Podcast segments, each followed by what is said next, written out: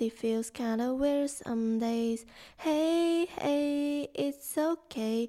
Everybody feels kinda weird. Hey，你今天过得好吗？Hello，大家好，欢迎来到聊心疗愈所，我是 Joyce。是的，没错，这集是二零二四年新年第一集，大家新年快乐！耶嘿，那 这边要先感谢大家。其实我刚刚发现我的听众收听时段通通都有颜色了，太感谢大家了。那呃，可能听到这边的大家会不知道什么是听众收听时段，那这边解释一下。呃，听众收听时段其实就是我们在进行 podcast 的人，那呃可以看到后端的蛮多数据的显示，然后它其实是有一个呃二十四小时的表格，然后一到日就是分成二十四个这样子，然后每一个时段其实呃都会有它对应的收听人数。那我经营了一年，终于这个收听时段是每个时段都有人了，太感谢了。那去年其实也有许下。这个愿望啦，那这个愿望终于成真了，那就是这么容易满足。看到颜色被填满，其实还蛮感动的。非常感谢大家的收听。然后呃，其实有听众反映说上集的闲聊太长了，然后自动书写听的有点不是很过瘾，有点不飒飒。那我发现对耶，其实接近后半段才开始真正进入正题，真是有点感到抱歉，我会改进。好的，那大家有帮自己定下一年的目标了吗？呃，记得过往的自己可能属于过一年算一年呐，然后每一年都告诉自己今年、明年会更好，然后定了一些目标，可是达成的好像却没几个，然后也没有去实际检视自己到底去年跟今年有什么改变。不知道有没有人是跟我一样的呢？可以偷偷在这边跟我说，我不会告诉别人。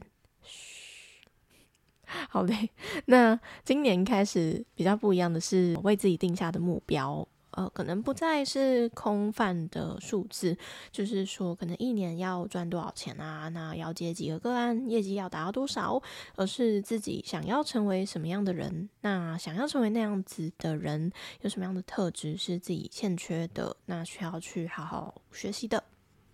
那我自己其实是主要有分了六大项来去做讨论跟书写，呃，家庭、健康、娱乐、个人成长、工作跟情感的部分。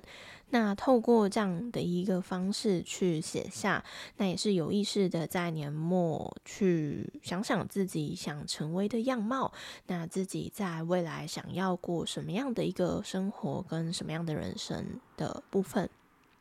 那也希望说大家都可以更有意识的去过每一天，然后去检视今年的你有没有比去年的你更进步，那还是原地踏步呢？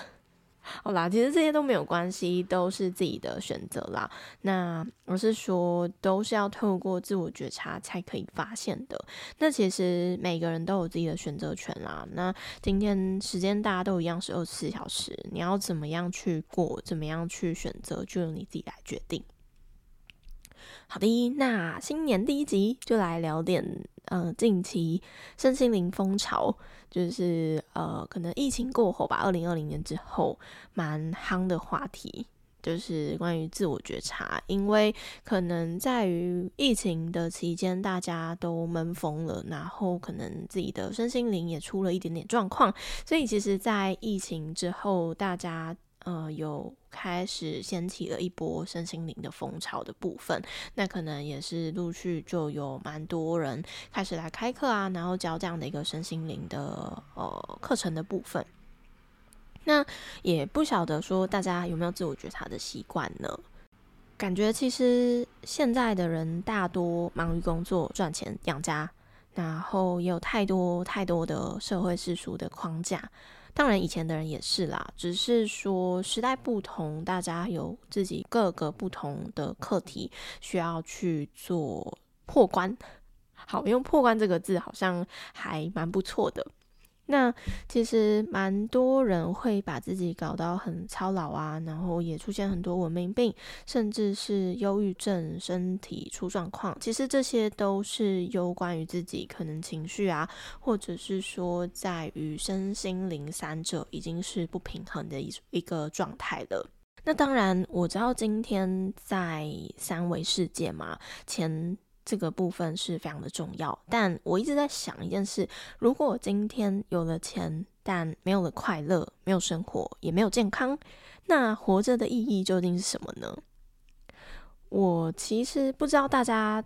对于这题有什么想法啦？但就是想要拿出来讨论一下。那我自己的个人见解来说，嗯，我觉得来地球上就是要尽情的体验吧，然后去勇敢的破关。地球就像一个游乐场啊，那。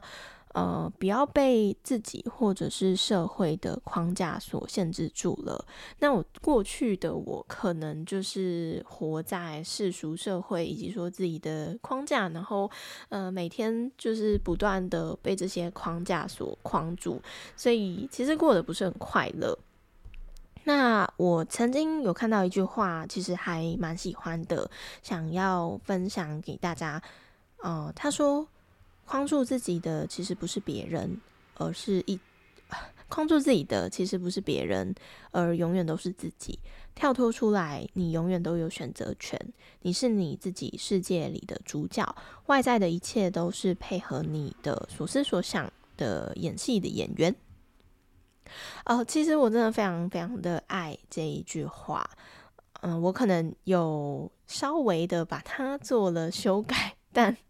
就是他原本的意思还是没有变啦。那主要就是说，今天很多事情的发生啊，都只是想要让你体验并且领悟到一些什么。那你来地球上就是尽情的玩乐啊，虽然说当然会有非常多呃你意料之外的事情，或者是说今天你觉得这件事情很痛苦。很难过，很伤心。那为什么会发生在你身上呢？那这件事情当然就是可能想要透过这样的一个体验，让你去领悟一些原本不懂，或者是说，呃，让你知道说这件事情并不是说只有一个答案，而是说可以去多方面的思考。那今天，嗯，这件事情没有对错啊，只有体验生活当中的一切，并且去好好的感受。嗯，其实有时候会不会只是？大家都依赖着头脑在思考，然后可能完全没有跟随着自己内心的想法去走，那根本其实也没有时间去向内探索自己，然后问问自己快乐吗？开心吗？透过这样的一个简单的疑问句，其实是可以理清出很多目前自己被困住的状况。你是真的被困住，没有选择权吗？还是其实你只是呃不敢踏出那一步，去跨出？舒适圈，那可能今天有人会问说，这我觉察是要觉察什么东西？那自我觉察是让一个人可以透过主观客观的方式来厘清并看见自己内在真实的情绪、想法，还有呃行为背后动机跟这个行为之间的变化。那也透过这样的一个方式去更加了解真实的自己，那然后今天这样的一个情绪产生背后的原因，那你了解了这些之后，才有机会去改变自己过往一直不断重复的模式，还有自己遇到的一些问题。那今天在大家每天都很忙碌的生活当中，其实可以刻意留一点点的时间给自己，会发现你把这样的一个时间留白给自己，其实也可以很棒的去好好沉淀，呃，一天当中你所遇到的事情。然后透过这样的一个方式去好好思考，嗯，你今天所感觉到的所思所想。好，先说说我自己以前是比较没有自我觉察的习惯，但现在有慢慢开始做这样的一个练习，一步一步慢慢来比较快啦，真的不需要太急。我自己可能以前是比较压抑自己、成全别人的类型吧。现在大多数人应该都属于这样子类型的人。那呃，自我觉察的方法其实有非常多种，其实网络上面都查询得到各种教学的方式。那我觉得最根本都还是要回到自己的呼吸，感受当下。那透过每个呼吸的当下，去感受自己身体跟外在。的感受连接，那静心冥想这件事情也对我帮助蛮有用，帮助蛮大的。那以下跟大家小小分享，是我蛮常用来自我觉察的几个方法。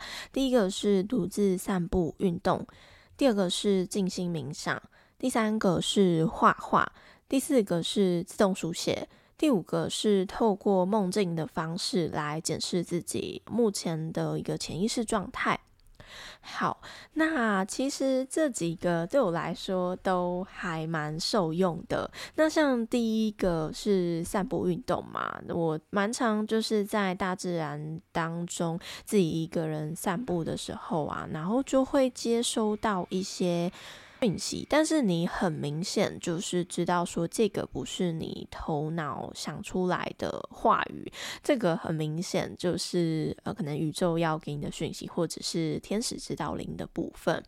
今天怎么分辨说这样？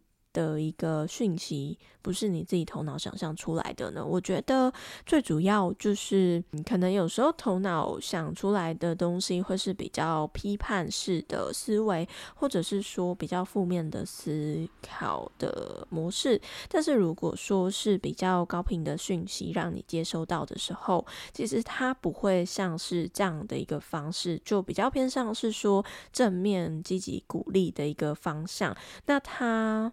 并不会说给你一个答案，而是说给你一些些提点，你该走的方向。那透过这样的一个方式，你可以真正的去思考，然后也慢慢的去觉察目前的一个状态的部分。那第二个是静心冥想，这也是大家。呃，从一开始学习自我觉察会比较常用到的方法，那我自己也非常喜欢这一个方法。嗯，其实我自己过往的话，会在早晨跟睡前做这样的一个静心冥想。呃，晚上通常是会冥想，然后早上通常是会做静心的部分。那透过这样的一个方式。呃，去静下来感受自己的每个呼吸、每个当下，然后去感谢当天的所有遇到的人事物，那也去好好的觉察自己身体的感受的部分。然后第三个是画画，那今天有人就会。可能会觉得说，哎，画画怎么可以自我觉察？当然可以啊。其实画画它可以去反映到说，大家今天我们人的内在状态，它其实真的蛮神奇的。那像我自己之前有去画了一幅流动画，我觉得那个流动画对呃对我来说就是一个非常疗愈的一个方式。它也可以去看到说，诶，其实我自己内在的一个状态，那也会透过画的方式来显示给你。那可能有些人会觉得。嗯，不知道画什么，但是，呃，你就可以去静下心来，然后感觉，哎，你今天，呃，可能有什么一些想法，或者是说有什么样的感受，都可以透过画画的方式，再把它用画面感去呈现出来。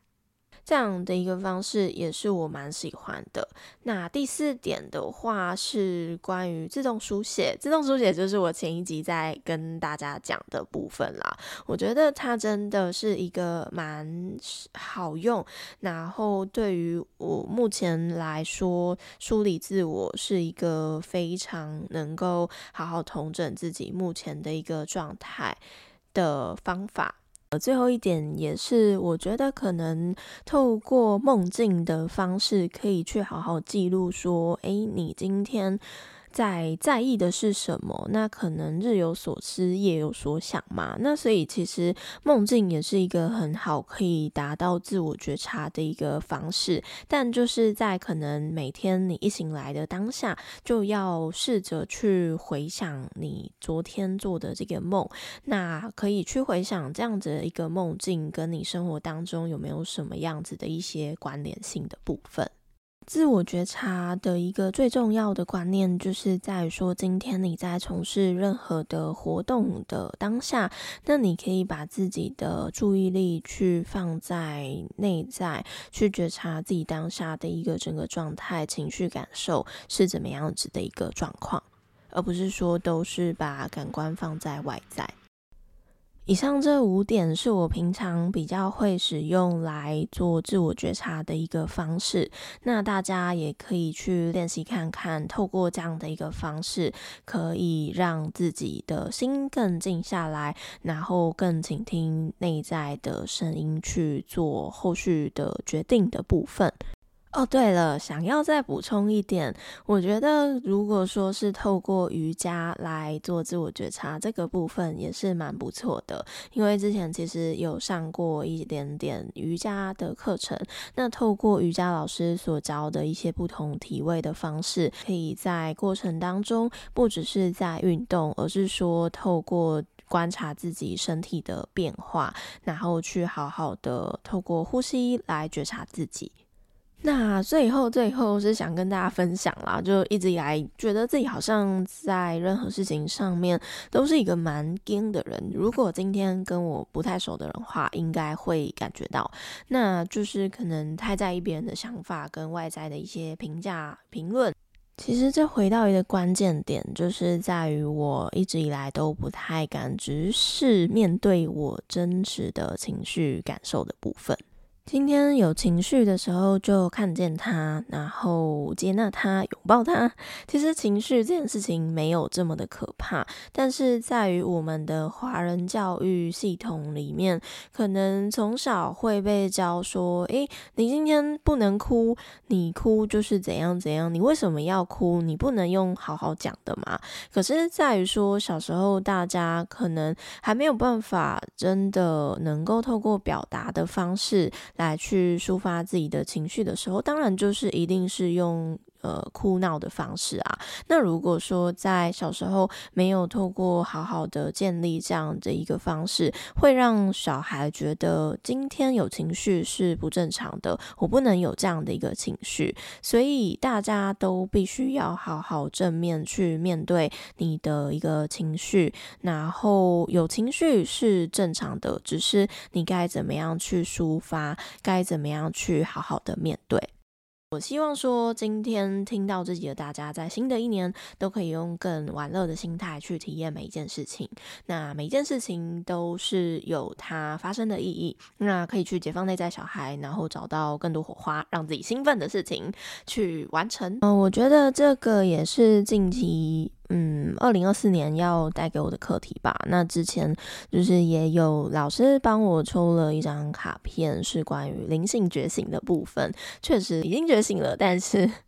还是在这个觉醒的道路上面，那的事情。那如果说把每件事情都当成玩乐的心态去体验的话，其实你会觉得生活变得很简单，而且很有趣。那不去批判任何人事物，而是思考在这个过程当中你体验到了一些什么。那好的、坏的都是。很好的一个经验。那有哪些情绪感受让你感到开心、兴奋、难过、愤怒？这些都很好，而是要透过真实的体验感受生命。那呃，活出真实的自己。好啦，那今天这一集呢，就先到这边。这里是聊心疗愈所，我是 Joyce，我们下集见，拜拜。